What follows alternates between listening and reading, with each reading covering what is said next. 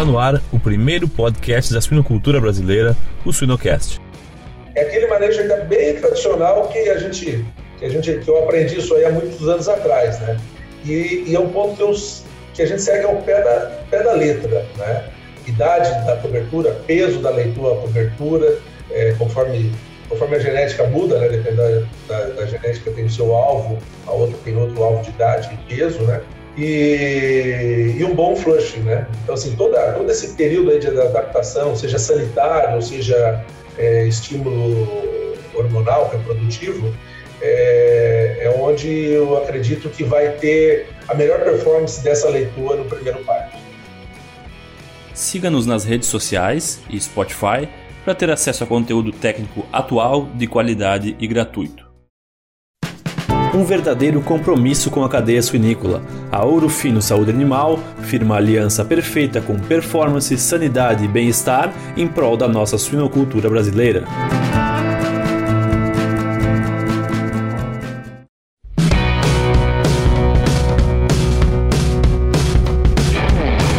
Olá pessoal, meu nome é Jamil Facim e o Suinocast de hoje chega através do apoio da MSD Saúde Animal, Everpig, Fibro Saúde Animal e Ouro Fino. O episódio de hoje será um tanto quanto especial, pois vamos falar uh, como desmamar 36 lotes fêmea-ano e se esse é o limite, né? Se já chegamos no limite da produção com 36 desmamados fêmea-ano. Com alguém que realmente uh, atingiu esse resultado no último ano. Celso Felipe Júnior, proprietário da Granja Colorada. Grande prazer te ter aqui no Sinocast. Obrigado, Jamil. Obrigado aí pelo convite. Aí é um prazer em participar com vocês aí para tentar é, descolar um pouquinho aí de informações, tanto com vocês quanto a gente é, repassar alguma coisa de experiência que nós estamos tendo de sucesso aqui na Granja. Perfeito, Celso. Me conta um pouquinho como que tu. a tua trajetória na suinocultura. Bom, eu sou veterinário, formado também na URGS, assim como você, né? Assim que eu fiz estágio no, no setor de suínos. E depois eu ingressei, trabalhei em agroindústrias, né? Trabalhei durante 10 anos na iniciativa privada, passei pela Frangosul, pela Seara, depois eu tive uma empresa é, de distribuidora de medicamentos, né? a Sanivet, que existe até hoje aqui no Centro-Oeste, e é onde eu entrei no, Entrei no ramo da suinocultura como produtor, né, construí a granja em 2009, está né, indo para 11 anos essa granja, quase 12 anos, e sou produtor de leitões desmamados, é, integrado à JBS daqui de Dourados. A suinocultura de precisão não é mais o futuro, é o presente. Everpig, porque a saúde em tempo real do seu rebanho dita o sucesso de suas finanças. Acesse www.everpig.co suinocast. Perfeito, perfeito. Quantas fêmeas, Celso? Produtiva tem ao redor de 2.420 produtivas. Excelente. Muito leitão aí, né? Multiplicar essas duas mil e poucas por 36, hein? Então, é, ano, ano passado fechamos 80 e... O meu objetivo é sempre fechar acima de 86 mil leitões entregues no ano. Perfeito, perfeito. Bom, uh, Celso, obrigado aí novamente pelo teu tempo. Já entrando na parte técnica aí do nosso bate-papo, eu queria uh, focar primeiro na parte de indicadores, assim, mais técnica. Uh, se a gente fosse pensar assim, gestação, maternidade e reposição, a parte das leituras, quais são os indicadores assim que tu mais monitora, que tu acha mais importante monitorá-los? Existem os, os, indicadores, os macro e os micro, né? Vamos dizer assim, tem os, os indicadores é, mais minuciosos, que é importante os líderes de setores estarem sempre atentos, o gerente, e os indicadores mais macro gerenciais que ficam, que é onde eu, eu mais monitoro, né, que fica mais na minha mão. Até porque, como eu tenho outros negócios, não é só suinocultura, eu não consigo ficar 100% do meu tempo lá, eu tenho que otimizar também alguns pontos, né? Os indicadores, de modo geral, eu tenho, assim, que nós trabalhamos na granja, cada funcionário eles tem que ter no mínimo cinco indicadores que eles é, têm que ter na mão, né? seja funcionário da gestação, da maternidade ou da reposição, que são os três setores que eu tenho. Né? É, geralmente o líder e o, gerente eles têm indicadores, tem esses cinco e talvez mais um ou dois extras, que está mais na mão de cada um. São indicadores que estão palpáveis da mão individual de cada um. Então eu elenquei alguns aqui que para mim eu, eu considero como importantes, né? Então, por exemplo, gestação, é, número de coberturas semanais. Né? Eu trabalho com um target de 123 coberturas, porque eu tenho que, é, com uma taxa de parto de 91%, é, eu tenho que parir 111 a 112 matrizes por semana. Evidentemente que ela oscila, né? então a gente sempre trabalha numa, numa escala mensal, de 123 tem fechar a média do mês. Talvez tenha uma semana que desmama mais, menos, ele dá uma certa oscilação. Outro indicador de gestação que eu trabalho muito é, é uma somatória de repetição de cio, aborto e falsa prenhez. Embora eles são lançados individualmente, mas para fim de meu controle é, gerencial, eu somo as três. Por quê? Porque no momento de fazer o lançamento delas, que o funcionário vai fazer o lançamento delas, muitas vezes um, um aborto que ele não conseguiu observar, ele lança como repetição de cio. Na verdade, foi um aborto até 21 dias, um aborto de até 30 dias que ele não pegou. E ele entra como repetição. Então, às vezes, a repetição está mais alta, o aborto está mais baixo. Ou até mesmo uma falsa prenhez, que ele vai diagnosticar lá com 80 dias de gestação, que na verdade foi um aborto que aconteceu lá com 21 22 dias. E por uma falha de manejo de diagnóstico de cio, ele acaba não pegando os cios nos, nos, nos períodos que deveria ter é, observado. Então eu sempre somo, para mim, né? Evidentemente que lá dentro da granja as coisas são separadas, mas a repetição de cio, mais aborto, mais falsa prenhez, que isso tudo, no, no total desses três, tem que, no meu caso, eu trabalho com máximo 5,5%. Parto porca ano, é, e automaticamente dias não produtivos, né, como parto porca ano tem uma influência direta dos dias não produtivos, é, são os dois indicadores que eu trabalho. E o nascido vivo, né? Então, a gestação são esses cinco indicadores que eu mais é, vivencio. Na maternidade, eu trabalho também com dias não produtivos, que uma, existe uma influência direta dos manejos de maternidade para o intervalo mamicil, principalmente. Nascidos vivos, é, o nascidos vivos, eu, eu monitoro muito isso aí na maternidade, embora ela, ela é uma relação que vem muito mais da gestação, de, de, de um desempenho de resultado de gestação do que da maternidade em si, só que é, nós percebemos que os partos onde não são assistidos da maneira correta, tem um aumento muito grande de mortes ao nascer, ou natimortos, né?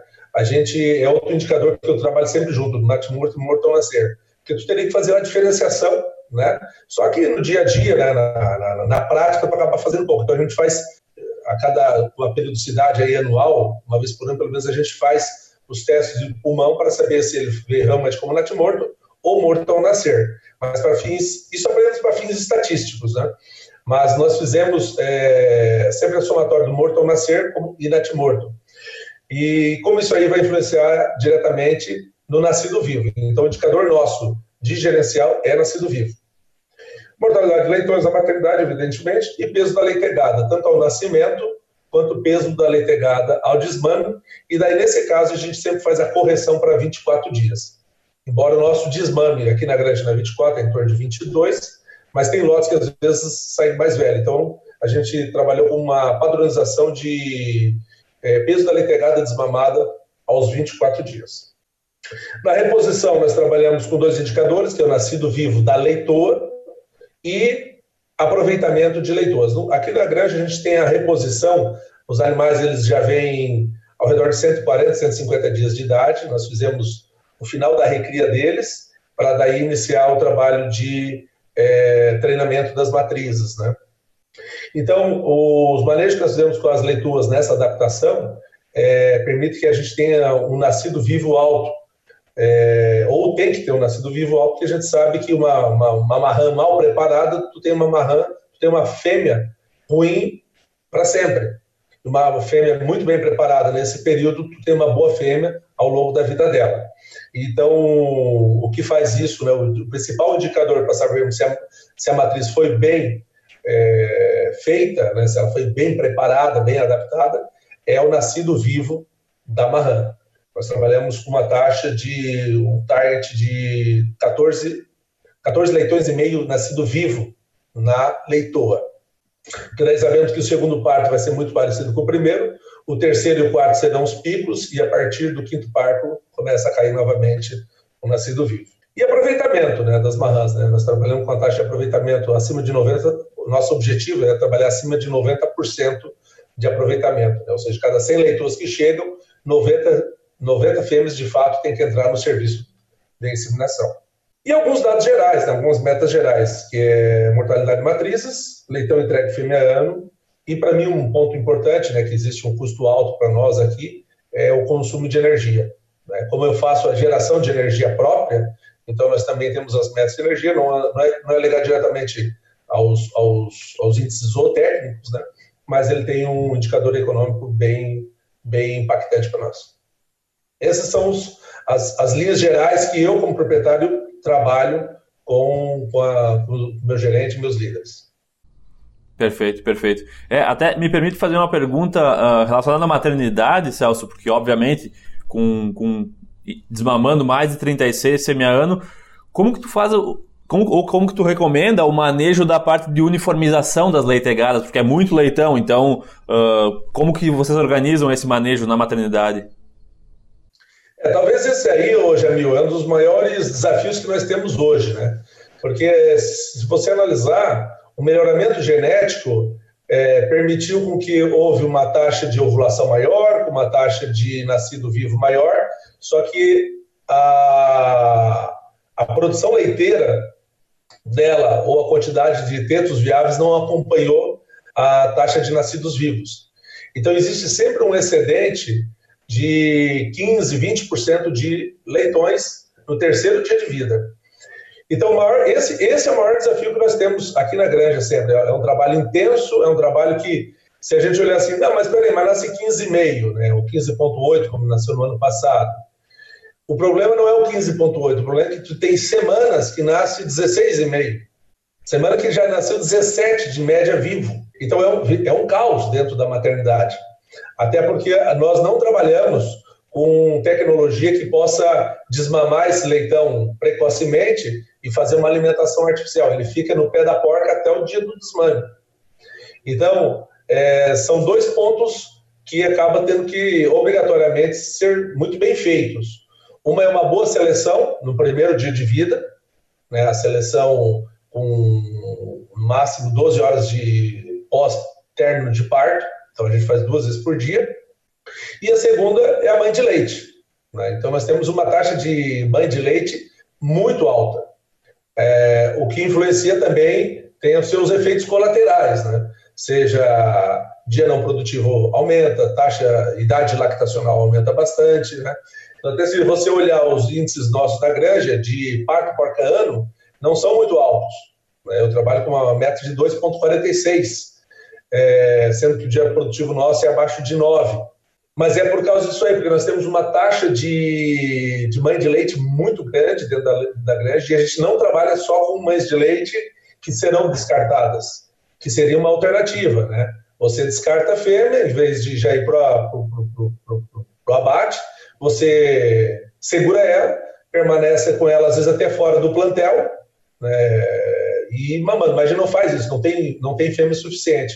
Nós realmente pegamos fêmea de segundo parto, de terceiro parto, onde existe um pico lactacional e uma, uma performance ainda, uma qualidade de, de tetos é, suficiente para poder receber essas, essa leitegada, né?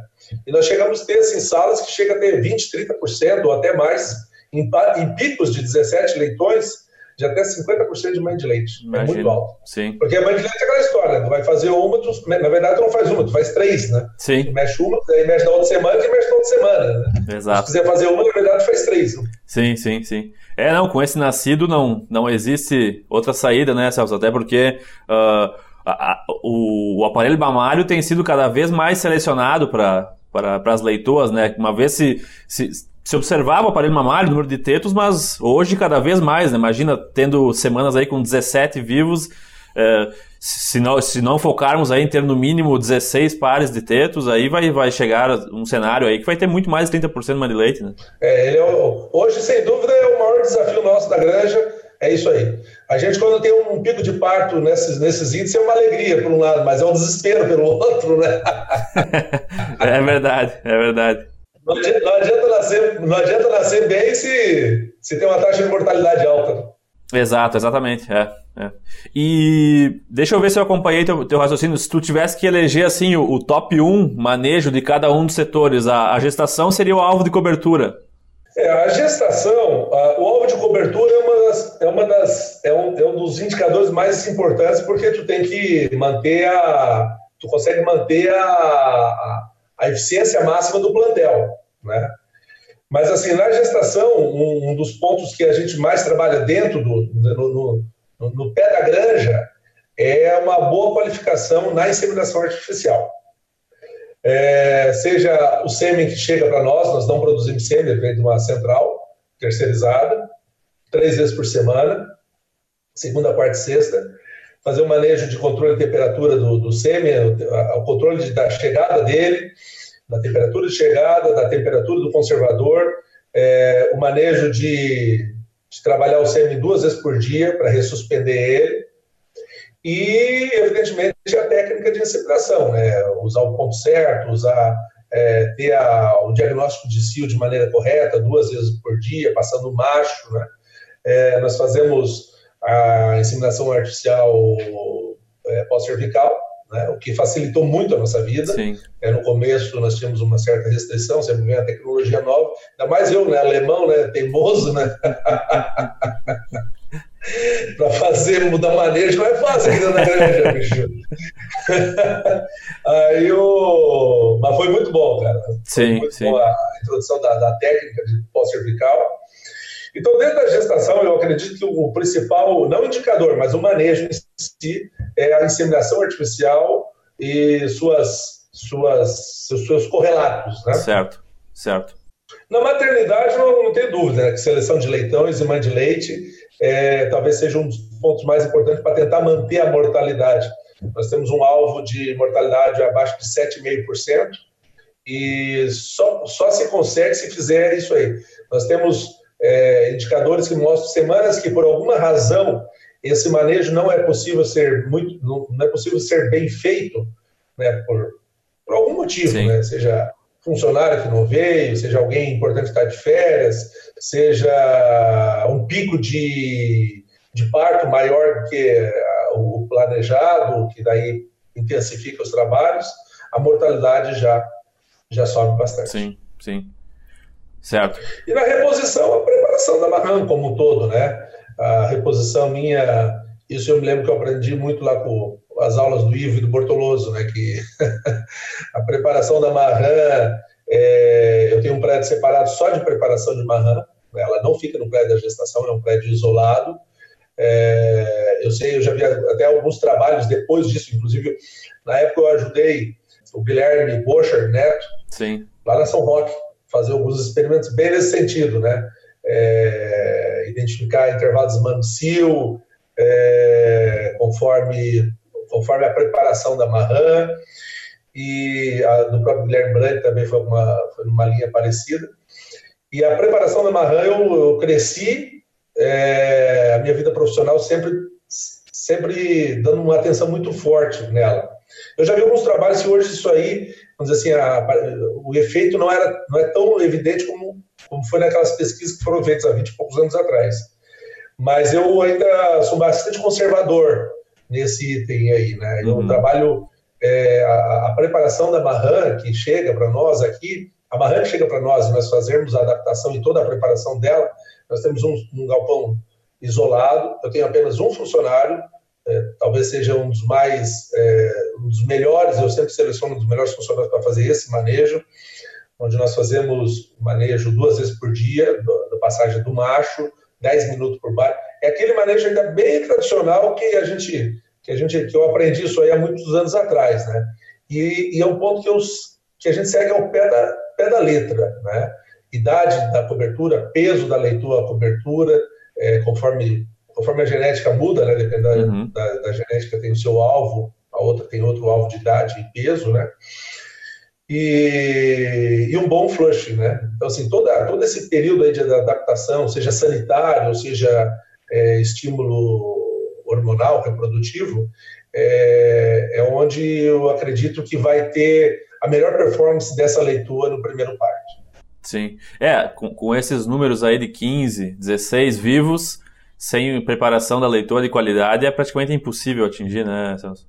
É, eu aposto muito né, de, de, ter uma alta produtividade na granja em função de uma boa preparação da barraca. Perfeito. Então, talvez um dos, dos, dos, pontos de sucesso aqui da granja seja esse. Né? A preparação da marrã a gente leva muito a sério, muito a sério. Em que a gente percebe que tem que usar hormônio, não está entrando de cio, ele fica naqueles 10% da taxa de descarte que eu comentei anteriormente. Né? Fêmea que não está no ponto de estímulo, a gente acaba não aproveitando ela. Certo, certo. E Celso, aí com, com a tua experiência, aí, o que que tu vê assim que, que mais mudou ultimamente nos manejos, assim, que tu percebe que, ó, esse manejo aqui nos últimos tempos que a gente começou a adotar, o que a gente mudou, foi o que realmente uh, mais agregou aqui na, na, minha granja? Quais seriam esses manejos assim que, que vem na tua cabeça quando a gente fala em mudanças de manejo? Então, Jamil, assim, ó, é, conforme eu te falei antes, é, eu sou bastante conservador. Tem muita coisa que eu uso de manejo muito bem feito, coisa de 20 anos atrás. Né? Evidentemente que veio, vieram alguns manejos que facilitaram a nossa vida. Não vou dizer que eles são chaves, não vou dizer que eles são pontos chaves de sucesso, mas eles facilitaram. Por exemplo, imunocastração. Uhum. Para nós foi muito bom a imunocastração. É praticamente um funcionário a menos que eu tenho, porque o leitão não precisa ser castrado e não existe toda aquela perda de performance do leitão na maternidade. Né? A inseminação artificial pós-cervical, conforme eu falei anteriormente, ela nos ajudou bastante. Mas quando veio a, a inseminação pós-cervical, nós aqui já vimos um, um número é, de nascido vivo alto, de um número alto de nascido vivo. Ele não melhorou o nascido vivo, ele facilitou o manejo e, a, e o custo, né? No caso aí pela, pela quantidade, pela, pelo custo da, da dose inseminante, né? Sim. Eu acho assim, tem o, o pacote genético, né? Ou o pacote tecnológico, é, talvez seja um dos pontos que que influenciam nesses, nesses dados, né? É, eu estou passando agora pela terceira mudança genética, né? É, em 12 anos eu estou indo para a terceira genética, não por vontade própria, mas por uma definição da companhia, né? Sim. É, cada genética tem as suas particularidades, tem suas, e suas limitações. Agora, evidentemente que tu tem que seguir aquilo que o, o aquilo que a empresa determina, né? E cada genética tem, tem, o objetivo é tentar expressar o seu potencial genético ao máximo. O que não é uma coisa tão simples, porque às vezes por particularidades em determinada região e outras, isso aí pode influenciar. Mas a gente tenta seguir sempre o recomendado pela empresa genética, ao pé da letra. Né? Sim. É, é, então, o pacote tecnológico genético, não tem dúvida que ela, ela tem essa influência enorme em tudo, tudo aquilo que a gente está conquistando. Sim, sim. É, até esses dias eu estava conversando com uma pessoa que falou uma, uma, uma, uma frase e eu concordei hoje uh, com a evolução da genética, uh, não tendo problema sanitário e uma nutrição adequada, a gente tem quase mais do que o caminho, meio caminho andado, né? É. É, é, é, difícil às vezes a gente interferir tanto se a gente, se a gente tem uma genética que não está sendo bem manejada, não está produzindo bem, não, não tem muito o que fazer, né? Mas se a gente tem uma genética superior que está produzindo bem, a gente está seguindo os manejos, porque eles rodam muitos estudos, então acho nada mais uh, conveniente do que seguir o que é preconizado, né? o binômio nutrição e genética são é base de pirâmide, né? Sim. Quer dizer, tu tem esses dois aí muito bem trabalhados, muito bem fundamentados, ele já realmente é muito mais que meio caminho andado, né? Uhum. É, é, a mesma coisa, é, instalações e automações, que hoje hoje está vindo um, um, novo pacote tecnológico em termos de é, instalações para suinocultura, né? seja para seja adequação em bem-estar animal ou seja, até mesmo para atender é, a ambiência necessária. Né? Só que eu não acredito que isso aí ele, ele, facilita manejos, ele reduz mão de obra, ele te atende legislações, mas ele não te garante necessariamente resultados ou técnicos. Né? Aí volta de novo o binômio genética e nutrição. E evidentemente que a mão de obra para poder executar os manejos preconizados, né, são os fatores de sucesso. Né? Então, às vezes, eu, eu, percebo assim, muitas pessoas extremamente é, preocupadas em instalações, é, e evidentemente que a gente tem que tá, tentar acompanhar a tecnologia que vem surgindo em todos os pontos, né? mas apostando um, um investimento muito alto, imaginando que isso aí vai te garantir aquela produtividade almejada. E não é assim. Voltando ao exemplo da minha instalação, a minha instalação é de 11, 12 anos atrás. Claro que na época já foi feito, já, já foi usado quase o que tinha de melhor. Mas hoje, em relação a novas granjas, ela está muito defasada. Mas não é em função disso aí que vai deixar de ter um bom resultado. Exato. O manejo, uhum. manejo ele continua sendo um fator preponderante para a obtenção do resultado do técnico. Sim, sim. Eu me lembro até, uh, uh, eu estava comentando contigo, né, que eu, que eu visitei, fiz uma das auditorias lá do prêmio da Agnes, numa granja aqui perto da minha cidade, era uma granja de 500 e poucas fêmeas, se eu não me engano ele ficou em primeiro lugar naquele ano, e era uma granja normal, assim, uma granja sem um nível tecnológico altíssimo, era uma granja de uns 10, 15 anos, então o segredo estava na, na genética, na nutrição, no manejo, mas ensina as pessoas, principalmente, né? A, a, a convicção da a pessoa certa no lugar certo, a, o foco certo, né? Porque às vezes a gente tem tanto manejo para se preocupar que se a gente der o mesmo peso para todos, a gente não, não atinge esse super resultado, né? Sim. É, e é isso aí que eu chamo a atenção, né? É, às vezes, assim, hoje, o investimento de uma granja nova, tu pode fazer ainda no padrão convencional, que tu atende legislações, ou no padrão altamente tecnológico, já pensando talvez em atender normas europeias de bem-estar animal, é, automações para ter um pouco menos de pessoas, não elimina muita gente, mas consegue tirar um pouco de gente na gestação, na creche, na engorda mas ele, eu vejo às vezes é, suinocultores investindo pesadamente nisso aí, apostando que isso aí vai te dar 34, 35 leitões. Uhum. Né? E às vezes ele erra em, na, na, na, gestão de pessoas, erra nas contratações, erra na, na nos manejos, erra no, no, dia a dia, que tu acaba indo para a vala comum, dos 28, 27, 29 leitões. Né?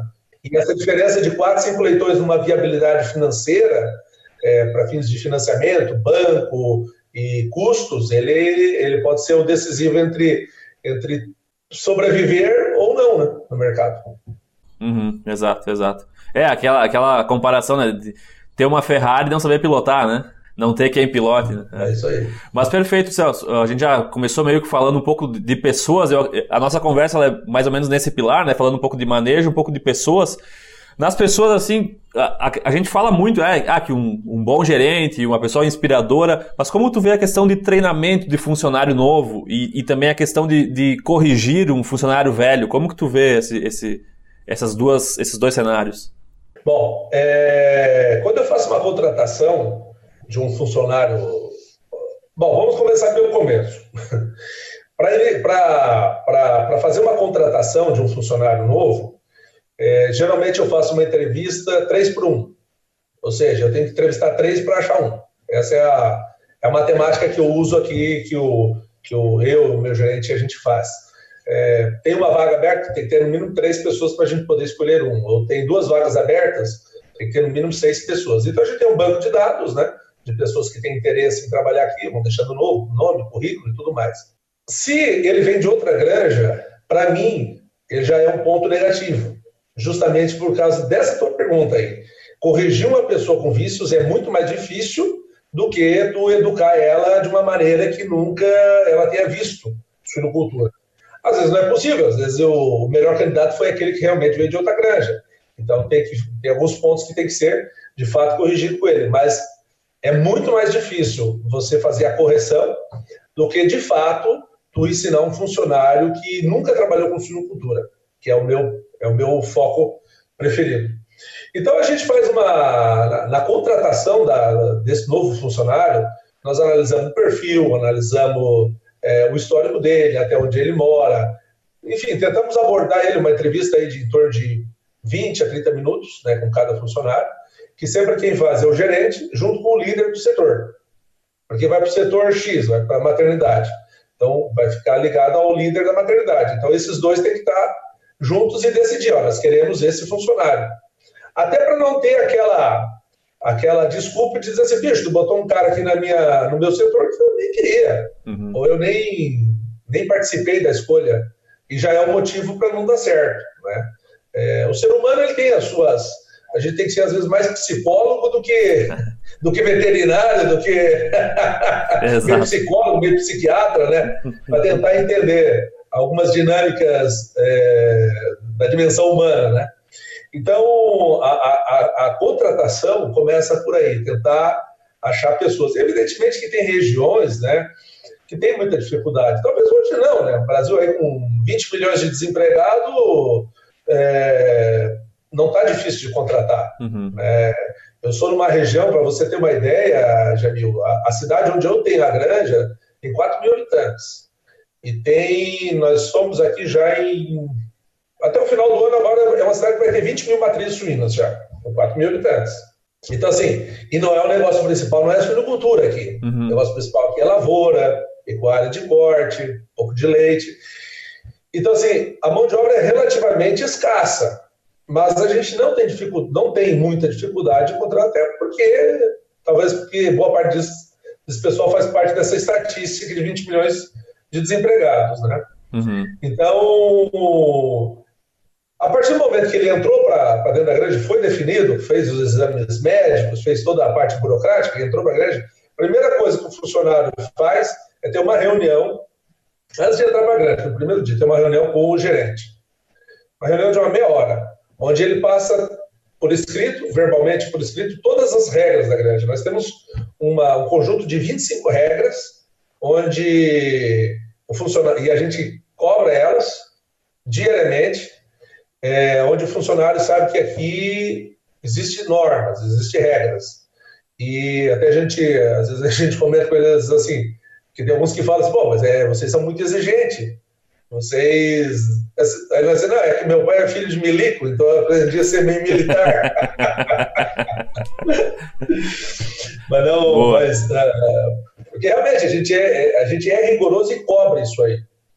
São 25 regras que eles têm que ter desde a entrada para tomar banho, realmente tomar um bom banho para entrar, usar roupa limpa, seguir os horários. Nós não aceitamos falta, por, desde que seja justificado, evidentemente, né? É, fofocas dentro da granja, se leve e traz. Nós não aceitamos celular dentro da granja, não aceitamos fumar dentro da granja. Enfim, são várias regras, né? É, simples, mas que a gente é, entende como rigorosas, né? E cobramos muito isso aí deles. Então, quando ele entra na granja, a primeira coisa ele já pode pensar assim: bom, se eu pisar na bola, eu tô fora. É, aqui, como eu já escutei diversos, assim, aqui é diferente o negócio. A empresa que eu trabalhava antes era mais relaxada, não levava isso e tudo. Por que vocês são tão rigorosos? Por causa disso, a gente dá os, os motivos, né? E o segundo ponto que faz parte também já dessa conversa inicial, que são as regras da granja, é já passar no primeiro dia as metas dele. As metas que ele ó, vai trabalhar no setor tal, e as metas do setor é isso aqui. O cara nem sabe o que são aquilo ali, na verdade. Porque a maioria nunca viu suíno na vida, ele, tu vai estar falando para as paredes. Hum. Só que na cabeça dele, ele já vai entender, peraí, aqui os caras trabalham em cima de números por mais que ele não entenda nada, ele vai, ele vai, ele vai, ele vai ficar degustando aquilo ali durante os três, quatro, cinco meses, até começar a entender um pouquinho o que, que é uma repetição de cio, o que, que é um nascido vivo, o que, que é um aborto, o que, né? Mas é importante que quando ele entra no primeiro dia, ele já tem esse impacto inicial. E daí desse impacto, tu pode cobrar isso aí dele lá na frente. Então a gente diz, ah, você lembra aquele primeiro dia de conversa? Então, isso aqui faz parte daquele primeiro dia lá. Você entrou aqui, você, vamos dar um exemplo, você chegou atrasado. Né? A gente, o nosso horário de serviço é 6 horas da manhã, tem que estar dentro da granja. Ó, você chegou às 6 e meia, cara. Ah, mas já furou o pneu da minha moto, da minha bicicleta, não importa. Tem que então se acordar mais cedo. Nós não aceitamos. Tem que tomar advertência por escrito. Né? Ou uma advertência verbal no, começo, né? Então, assim, é mais para desse choque inicial de dizer assim, não, peraí, a, aqui a coisa é, é, mais séria e rigorosa. Uhum. Porque a maioria desse pessoal que vem trabalhar, eles vêm de uma cultura que não existe essa cobrança. E daí a pessoa diz, é mais uma empresa que eu estou trabalhando. E não é. Então eles têm, eles sofrem, eles sofrem no primeiro dia esse, esse choque cultural. E ao longo dos meses, como a gente faz reuniões é, no setor semanal e mensal com todo mundo, com todos os funcionários, eles vão entendendo e vão se aculturando. Né? Aí vem a nossa, uma, do, uma das nossas premissas: a pessoa tem que se aculturar às regras aqui da, da, da empresa. Em busca de novas oportunidades no mercado da suinocultura, acesse swinehunters.com. É, eu acho que tu, tu falou a palavra que eu ia falar agora. Acho que a, a cultura da granja está muito relacionada também com o resultado, né, Celso? Porque uh, não, não, não tem a disciplina, não tem a, os funcionários que já sentiram que existe uma cultura que eu vou seguir e que é, não é só um, um, um, trabalho, eu posso ser feliz trabalhando aqui. Eu acho que é que essa, esse conjunto assim na cabeça do funcionário acho que ajuda muito a, a fazer ele acreditar, né? Ele fica se ele acreditar na cultura e se ele escutar as metas, se ele ter, se tiver disciplina, né? É, e daí, daí, daí para frente aí começa todo o trabalho de desenvolvimento de pessoas, né? Uhum. É, enfim, ele, ele tem que se sentir motivado a trabalhar aqui dentro, né, Exato. Jamil? O que não é fácil, tu conseguir pessoas que nunca mexeram com suinocultura gostar de trabalhar com suíno. Sim, sim. Por exemplo, eu sou, do, eu sou, eu sou, a suinocultura está no meu sangue. Tanto é que eu fui fazer veterinária, na verdade não queria nem fazer medicina veterinária. Eu queria fazer uma faculdade que mexesse com suinocultura.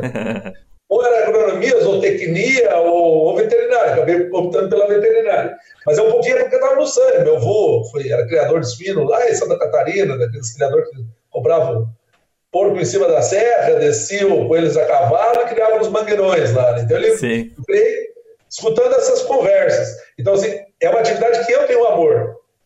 É uma atividade que, às vezes, eu fico tarde na grande trabalhando, para mim, aquilo ali é, é, é prazeroso. Né? Uma terapia. Aqui em casa, minhas mulheres ficam bravas, minha mulher e minhas filhas, né? que eu, às vezes demoro para vir. Mas, para mim, é prazeroso. Mas, é, mas não é fácil isso aí. Para quem é de chão de granja, um funcionário que veio do setor do gado de corte, como é muito na nossa região, do gado de leite, mexia com cana, veio lá do Nordeste, né? Minha região aqui é uma região que ela tem muita descendência nordestina, né? Hum. Às vezes ele era cortador de cana, uma coisa, uma realidade totalmente diferente. Ambiente aberto, um ambiente confinado, como dentro de uma granja, e o cara sentia esse, esse prazer de vir trabalhar. Seis horas da manhã, ah. aliás, o cara tem que se acordar cinco horas da manhã para chegar, estar tá aqui, 15 para seis para tomar banho. Então, eu, eu, vejo assim, assim como eu fui funcionário durante mais de 10 anos, viu, eu, eu, eu já me coloquei do outro lado, né? E, e eu tento passar para eles, eu tento fazer um, um ambiente de trabalho onde eles se sintam bem. Né? E não simplesmente eu estou indo lá para trabalhar para ganhar o meu salário e final do mês pagar minhas contas e vamos começar o mês de novo. Não é isso. É, por isso que tem muito mais de, uma, de, um, de, um, de um trabalho talvez psicológico, de, de RH, de, de outras coisas que de criação de valor para eles, que para eles é valor. Às vezes o que é valor para mim não é valor para eles e vice-versa, né? Então esse entender, esse entender o que, que de fato é importante para esse esse público alvo é, é, é, faz diferença. Isso aí não foi uma coisa que começou assim. Eu fui aprendendo com eles. Uhum.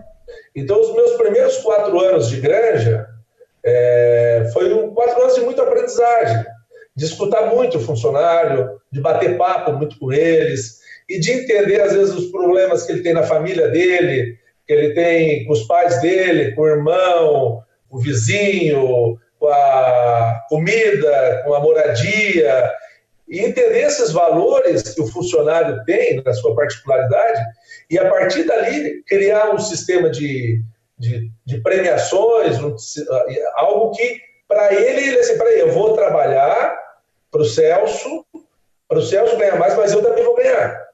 Mas ganhar coisas que para ele é importante. Vou dar um exemplo. Pegar um funcionário, o próprio gerente meu, se ele tem um bom resultado, eu vou dar uma viagem para ele para o Nordeste. Se ele atingir tal resultado. Você deu um prêmio. Talvez tu gostaria, eu gostaria. Com certeza. Ele não gostaria. É, exatamente. Eu pensei. Eu gosto de viajar. eu conheço ele, trabalha comigo há 12 anos, eu gosto de viajar muito. Pô. Então, para ele, a premiação X é importante, essa não. Os funcionários, talvez ajudar a comprar uma geladeira nova é importante. Para ele é importante, a mulher dele está incomodando ele porque a geladeira não funciona direito, vive, não consegue botar as coisas dentro de casa. Então, assim, é, nesses primeiros quatro anos de granja, foi, foi importantes para conhecer o público-alvo. E a partir dali, então, a gente criou uma sistemática de valorização do funcionário. E essa valorização daí passa pelo, no meu caso, tem o PPR, Prêmio Participação de Resultado, que daí eu acho que é um dos grandes motivadores, além de salário, do pessoal. Sim, sim. É, é uh, eu, estava pensando que o, o, salário hoje de um funcionário do, de uma granja no Brasil, ele existem vários outros setores que, que pagam parecido ou, ou com, a, com a mesma exigência uh, pagam até um pouco mais. Então, essa motivação para acordar super cedo, ficar com cheiro de suíno o dia inteiro, muitas vezes um trabalho braçal, exigindo uh, uh, um pouco mais de força física. É, é, essa motivação, essa meritocracia, ela é chave, né, Celso? Para não só segurar o funcionário, mas para fazer ele dar resultado, né? Sim. É porque a gente tem que entender o seguinte, Jamil. Ah, mas eu consigo gente para trabalhar fácil. Oh, tem 20 milhões de desempregados no Brasil, eu faço assim aparece 10. E aparece mesmo.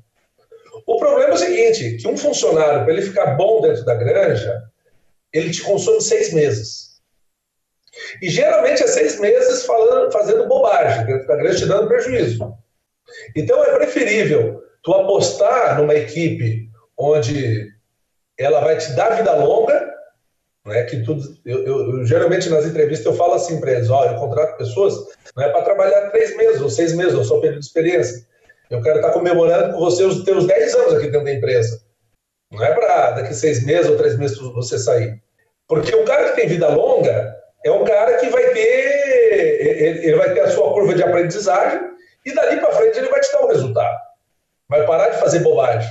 E não é simplesmente porque ah, é, tem muita gente sobrando no mercado, eu consigo botar aqui. Diferente dos Estados Unidos, né? Tu, tu, tu já morou lá, eu tive lá agora recentemente, até visitando pois, falando com o pessoal lá da, de algumas granjas, visitar a gente não pode visitar, né, mas a gente conversa com eles, uhum.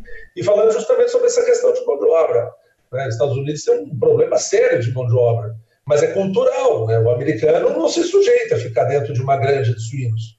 Vem, aí vai o brasileiro, vai o mexicano, vai o, o enfim, diversos países aí para trabalhar lá. E ainda com um custo altíssimo, né? É. É, nós ainda temos um custo de mão de obra barato, né?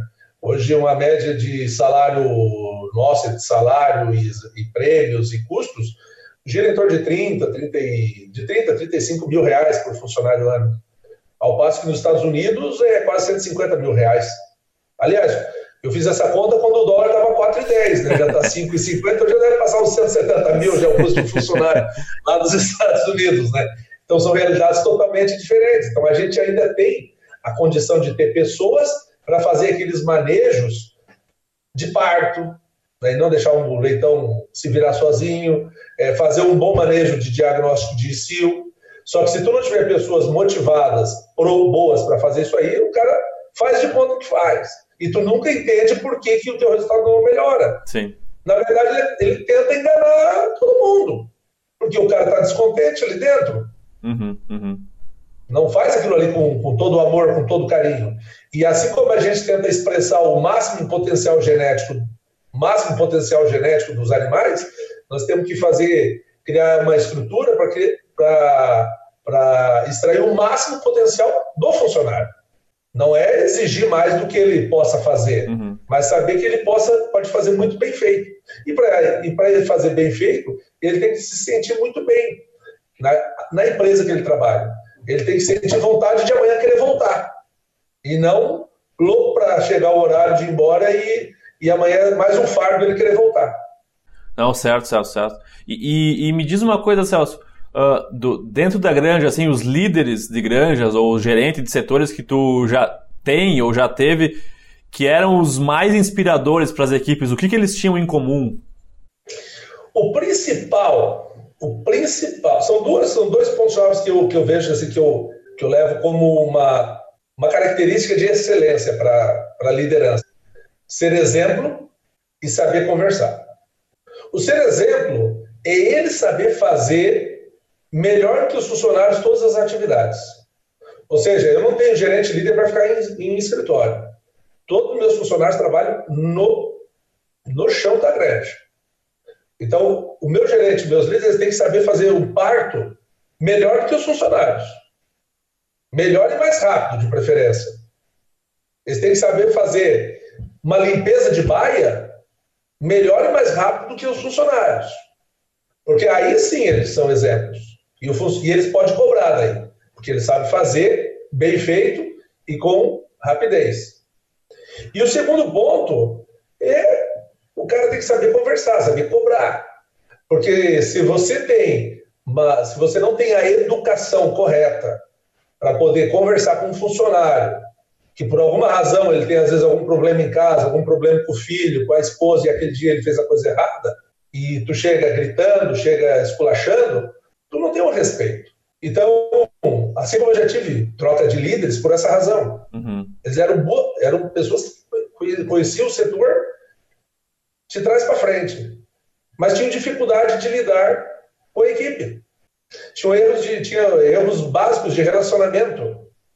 Então, o, o, o líder ele tem que ser o facilitador. Ele tem que saber tem que saber cobrar, tem que cobrar e saber cobrar. E o saber cobrar entra por um saber fazer um feedback, chamar o cara num canto e ter uma conversa, seja pode ser no canto da granja, mas não chamar atenção na frente de todo mundo, chamar ele no escritório para tentar entender, dar uma advertência por isso, mas saber dar uma advertência, saber dar um feedback. Então, isso passa por técnicas, né? Então, por exemplo, a técnica de um feedback. Os meus líderes eu ensinei todos eles como ter a técnica do feedback, né? Como fazer essa, esse tipo de cobrança. Hoje eles fazem com maestria, né? Sabe, o cara, o cara sai com o puxão de orelha lá em cima, mas ele ainda sai feliz. Uhum. Porque ele sabe que ele estava errado. É saber mostrar onde que ele errou e que ele, aonde que ele tem que corrigir. Então, talvez esses dois pontos aí, Jamil, sejam, para mim, é, são pontos assim que, para um líder, ele é, são fatores são fatores de sucesso para ele. Sim. Saber fazer, executar o trabalho melhor que os funcionários e ter saber conversar, ter educação na hora de cobrar. É, e não, não, não é muito diferente de outros setores, né, Celso? Não só na, na, na, granja, mas numa empresa, na, num escritório, né? Um líder que ele consegue dar o feedback e é um exemplo para os seus subordinados é, é, é a, a, o início da, da conversa, né? Não, um outro ponto assim que eu, são, são, são pequenos detalhes, mas às vezes eu gosto de comentar. Outra coisa que eles têm muito acesso é comigo, né? Eu vou, eu, eu vou para a granja duas, três vezes por semana, né? E eu tento eu conversar com eles, o pessoal de chão de grande. Volta meio chamam para conversar. A sala minha, que a sala gerente é uma sala só, né? Ela não tem ar-condicionado. Como ela não tem ar-condicionado, eu tenho as janelas e as portas sempre abertas. E isso mostra que dá acessibilidade a qualquer um chegar lá e poder entrar. É até um pouco de um efeito, vamos dizer assim, um, um efeito mais é, de derrubar uma barreira, porque às vezes tu está lá enclausurado num canto, o gerente está lá enclausurado numa sala, no ar-condicionado, na boa, e o pessoal às vezes tem até medo de chegar. Então, essa, essa, essa facilidade de vir qualquer um dos funcionários, seja pedir um vale, pedir uma, uma ajuda, é, ou reclamar de alguém que aconteceu, uma situação que aconteceu lá na granja, e ter essa, essa liberdade de, de, de conversa e de expressão, eu acho que é um outro ponto que é importante porque tu cria um, um ambiente mais amistoso. Sim, sim. Perfeito, perfeito, Celso. Celso, a gente vai partir para o nosso um dos últimos passos aqui da nossa conversa, que seria, a gente falou de manejos, pessoas e assim, quais são os próximos passos para uma granja que está produzindo 36 fêmea ano, né? Para a gente saber se já chegamos num teto ou não, né?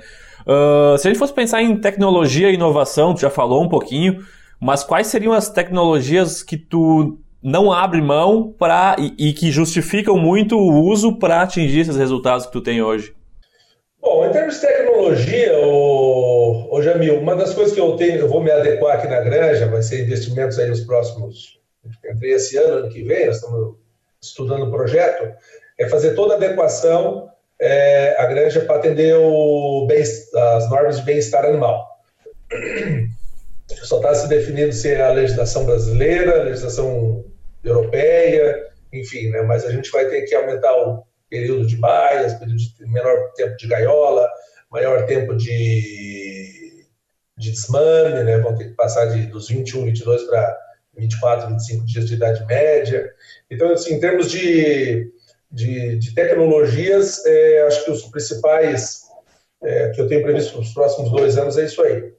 É, coisas que eu não abro mão, geração de energia, né, a biogás. Né? Hoje a granja ela é, ela é autossustentável em energia elétrica, ela produz 100% para cá e exporta para outras unidades consumidoras que eu tenho. Né? Então ela acaba sendo até uma fonte, uma fonte de renda.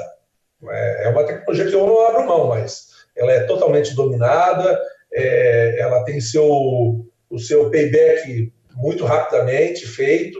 Então, assim, é um ponto que em termos de, de, de manejos, né, como eu te falei antes, é, existem alguns pontos chaves que eu sou conservador, né, sou muito conservador. Então, aquela preparação da marrã, aquela o manejo do, do parto, né, todos os partos meus são assistidos, eu não abro mão, 24 horas, né, eu tenho eu tenho funcionários dentro da granja, eu sei que tem algumas granjas que aboliram funcionários da noite, né, funcionários da madrugada, porque ah, o cara mais dorme do que fica acordado. E, e de fato é, né?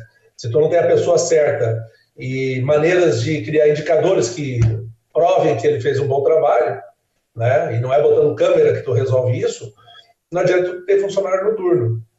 Então, é, manejo de parto, manejo do leitão ao parto e automaticamente a seleção, eu não abro mão, eu faço pouca indução de parto aqui, eu não faço mais que 30% de indução de partos, então nós temos ainda muito parto à noite, muito parto de madrugada, é, eu sei que, por isso que eu te falei, eu sou um pouco conservador, eu sou meio. Às vezes eu ando um pouquinho contra a maré de algumas tecnologias e alguns manejos que surgem, né?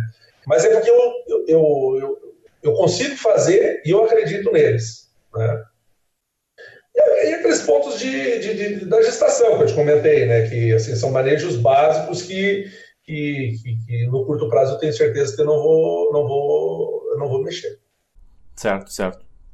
Não, perfeito. Uh, bom, Celso, uh, e, e, assim, agora já pensando um pouco assim em cenários de crise, em problemas, seja no preço do suíno, preço de commodities ou, ou, outros cenários como o de crise que a gente tem vivido hoje com uma pandemia, como que, se, se como que a gente se mantém num topo de produção ou, ou sempre numa qualidade alta ao longo desses cenários de crise? Então, Jamil, assim, ó, eu, eu, eu, vejo assim que a crise, muitas vezes, ela vem para ajudar, ou usar ela como oportunidade de, de melhorias, né? Eu vou te dar um exemplo que aconteceu comigo, uma crise que aconteceu na minha granja.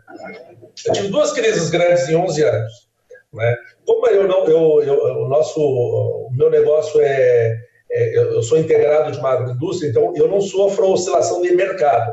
É um grande problema menos para mim, né? Embora eu não, eu tenho menos risco no meu negócio, claro que a remuneração acaba sendo proporcional a isso também, né? Mas eu não tenho tanto risco do mercado em, ter, em termos, né? Porque se tu produzir mal, a agroindústria também já vai te te corta o pescoço. É, mas eu tive duas crises aqui. Uma foi uma crise organizacional, que nós tivemos que nos, nos organizar como produtores, Inclusive, foi criada uma associação de suinocultores para a gente ter mais voz ativa frente ao governo do Estado, frente às agroindústrias, enfim, como, como bloco mesmo. Né?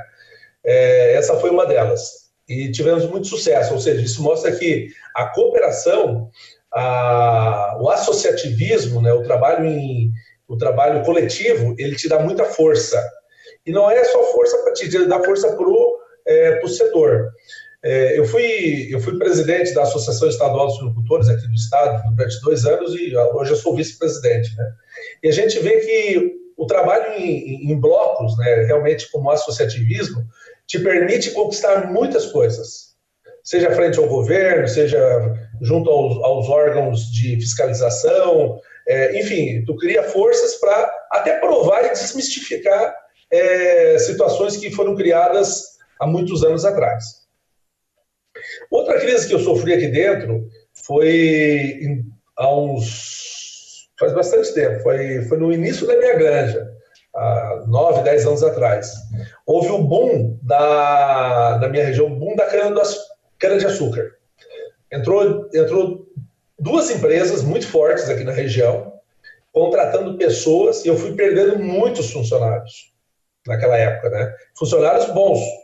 Porque todo mundo que é bom tem o seu preço. E ele sabe que ele vale isso, né?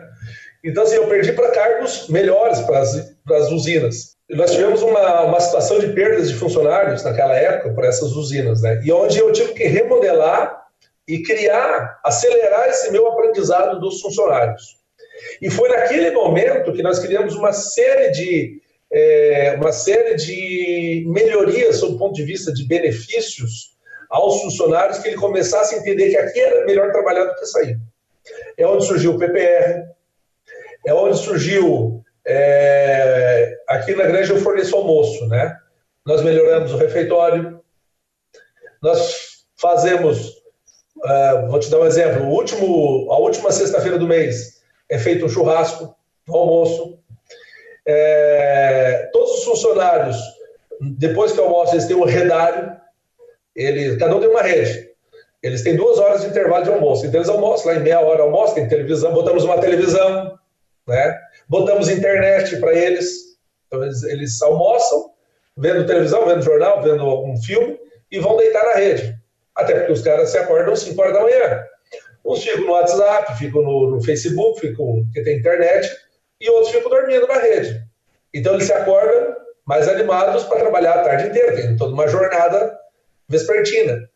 É, e criamos diversos prêmios, premiações. Então, foi uma crise naquela época, nós perdemos muitas pessoas, que permitiu a gente é, dar um upgrade em todos os, os programas de, de, de, de, pessoas e que isso permitiu que hoje a gente arraste todos as, as, as vamos dizer assim, funcionários e, e os atributos de motivação até hoje. Então, a gente teve que sair da, do nosso quadrado, sair da fora da casinha e pensar diferente.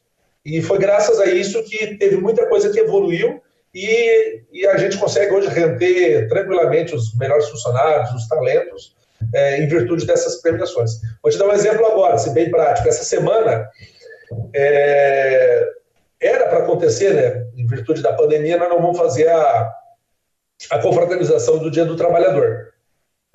Mas a gente faz todo ano a, confraternização do Dia do Trabalhador. É, eles ganharam um prêmio da agroindústria, aliás, a granja ganhou um prêmio da agroindústria de 5 mil reais. Foi a melhor, melhor granja da, da agroindústria que eu trabalho. Né? Nós ganhamos um prêmio no início do ano. Eles sabem que esse prêmio não é para mim, é para eles. E eles compram em. tem que ser em, em algum tipo de. tem que ser algo palpável. Então, um pede um ventilador, outro comprou um ar-condicionado, outro comprou não sei o quê. É tudo entregue no dia do trabalhador.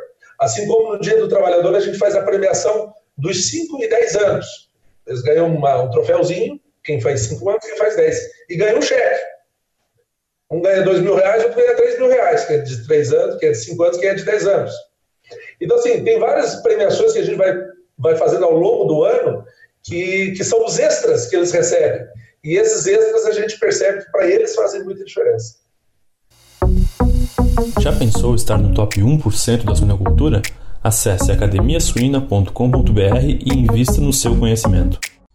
Genial, genial. Não, acho que foi genial esses teus exemplos aí, Celso, porque eu vejo, eu vejo no, no meu cenário. Hoje eu defino um ambiente de trabalho feliz para mim. Tudo isso que tu falou antes do salário. Porque o salário ele é, é um número ali. Eu sei que se eu for na empresa A, B ou C, vai, vai variar um pouco mais, um pouco menos, mas eu com certeza eu, eu, eu, eu vejo um funcionário muito mais motivado olhando para todos esses pontos que tu falou do que provavelmente para o valor que aparece no contra-cheque lá. É, e outro ponto que, assim, quando faz parte da cultura, né, aí é o aculturamento, né, o, o funcionário ele começa a dar ponto isso aí depois de um ano e meio, dois anos que ele está aqui dentro. Todo mês a gente faz reunião de resultado, todo mês, é sagrado. A maioria deles, eu, da maioria das reuniões eu participo, né. Então, durante as reuniões tem um bolo, tem refrigerante, é uma hora mais ou menos de parada total, né, das duas da tarde às três da tarde, onde a gente fala dos resultados, né, tanto do PPR quanto do resultado do mês. Geralmente a gente fecha o mês, dia, dia 31, lá pelo dia 5 a gente faz essa reunião. E, e nessa reunião a gente vai atualizando eles dos números. Eu tenho os quadros lá, tenho gestão à vista lá no, no refeitório, onde todo mundo almoça, almoça um olho na televisão, outro olho no quadro, né, cara? Uhum. Aquele quadro tá na frente deles lá, né? E o funcionário que entra aqui, que depois de um ano, um ano e meio, ele começa a entender, ele, ele, ele, ele vai entrando nesse ritmo de metas, de números e tudo mais. Um outro ponto que, eu, que é um pouco subliminar, mas, mas eles vão entendendo, é que eles podem contar comigo, com o proprietário, nas horas difíceis, como um amigo.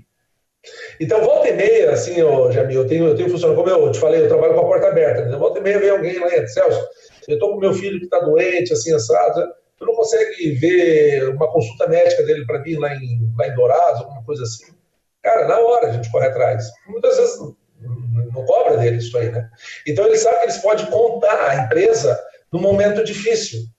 Ah, puta, se eu, se eu, tiver uma, uma situação assim, eu sei que eu posso contar com o Celso, posso contar com o gerente, né? Que eu, eles vão estender a mão. Então não é simplesmente só uma troca, tu vem trabalhar e tu recebe teu dinheiro no final do mês. Sim. Não, existe um, um, elo, um elo mais, mais intenso, né?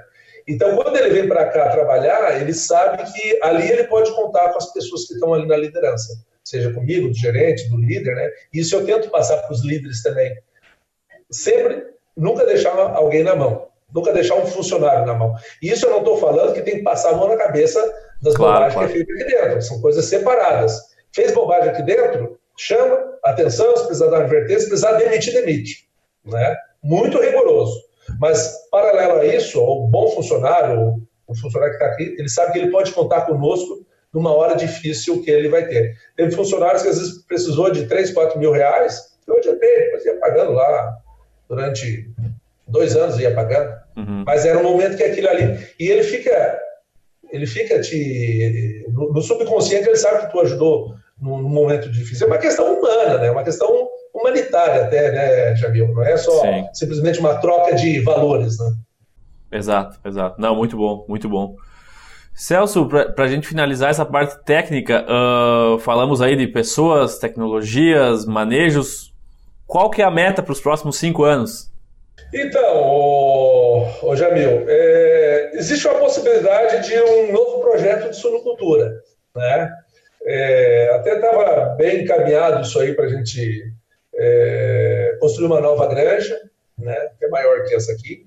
Mas como eu tenho outros negócios além da suinocultura, né, eu, eu trabalho com reflorestamento, eu trabalho com gado de porte, eu estou tendo que dar um pouco mais de atenção para essas outras áreas aí, por algumas razões de, de mercado e tudo mais.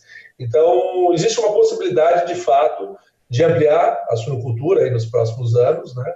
É, tem toda essa adequação de bem-estar animal que eu te falei que nessa nessa granja nós vamos fazer aí entre esse ano e o ano que vem. E, e o principal, né? Hoje o difícil não é tu alcançar o nível de excelência de números, é conseguir se manter lá. É. se manter lá, no, lá em cima, né? Esse talvez seja o maior desafio, né? Porque para subir os teus números é muito, é muito trabalhoso, para tu perder é relativamente fácil, né? Então você tem que estar nessa vigilante, né? é, com todos os cuidados aí para que os números se mantenham em excelência. Sim. Tu, tu vê, tu, como que tu pensa assim, daqui cinco anos que vai estar o desmamado fêmea da Granja Colorada?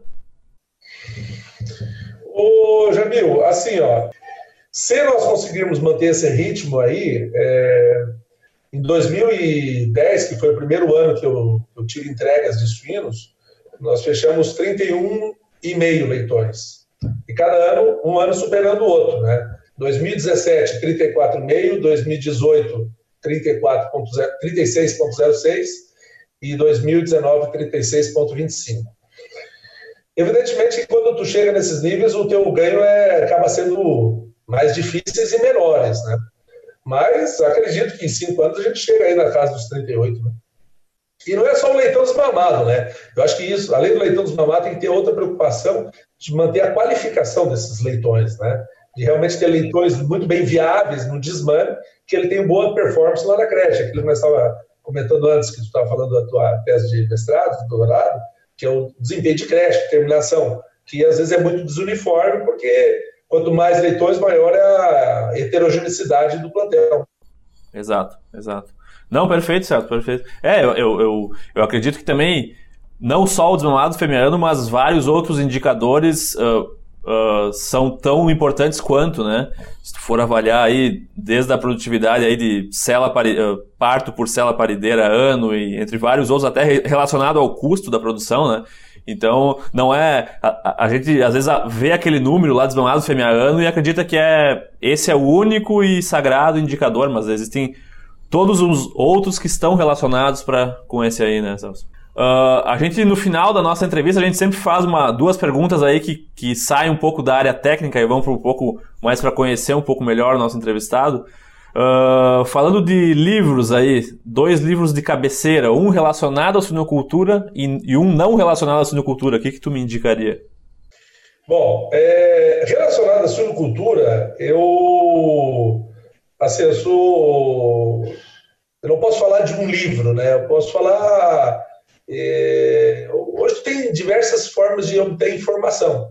Né? O teu canal é um exemplo deles. Né? Uhum. Então, somente livros, é, eu acho até eu seria injusto em dizer algum livro. Claro que para mim a formação mais importante foi o Disease of Swine, né? Uhum. Mas é por causa da minha formação, né? Claro. Mas e outro livro que não está ligado à suinocultura tem tem o que eu tenho na, realmente na beira da cabeceira é, é a Bíblia Sagrada.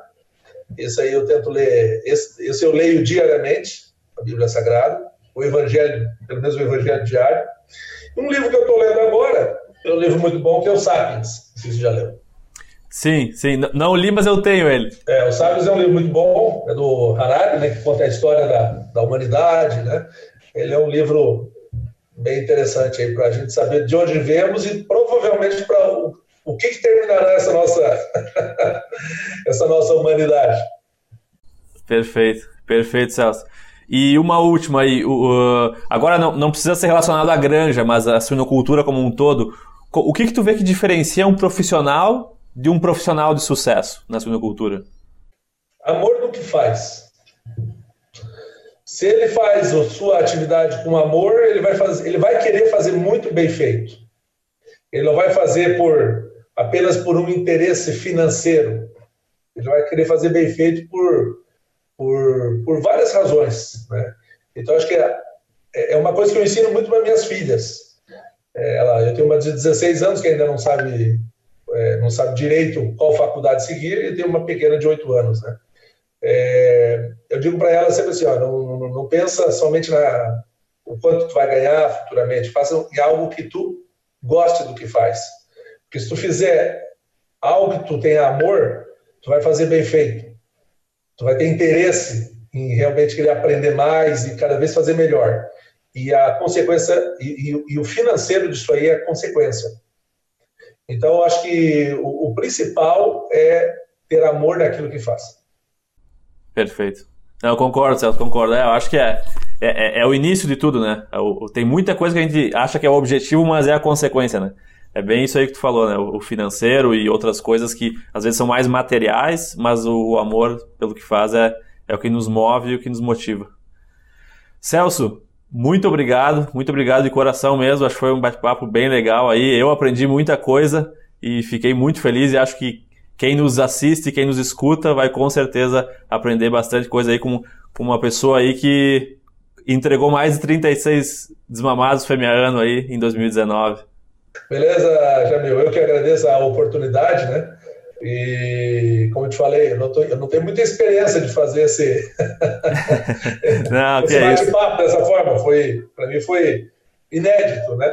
Mas eu agradeço aí por tu ter lembrado de mim e ter e ter talvez a, a minha granja como referência aí para poder auxiliar outras, outros suinocultores, outros profissionais aí nesse, nesse, nesse nosso, nessa nossa profissão. É o nosso maior objetivo, a gente uh, produz conteúdo e, e, busca conversar com pessoas que possam inspirar novas pessoas, né? Mas teve uma, mas teve uma, uma, uma, mas teve uma pergunta que tu esqueceu de fazer. Não, Por que, que o nome é Igreja Colorada? Um bom tricolor sempre vai esquecer de, de fazer essa pergunta, né, Gê? É, é, é aquela quando eu, perco, quando eu perco um Grenal, eu nunca esqueço, né? É. Quem, apanha, quem, apanha, quem apanha nunca esquece, né? Nunca esquece, nunca esquece. Mas beleza, Celso. Tá bom, então. Muito obrigado mesmo pelo teu tempo. Valeu, Jamil. Obrigado. Da mesma forma pra ti, cara.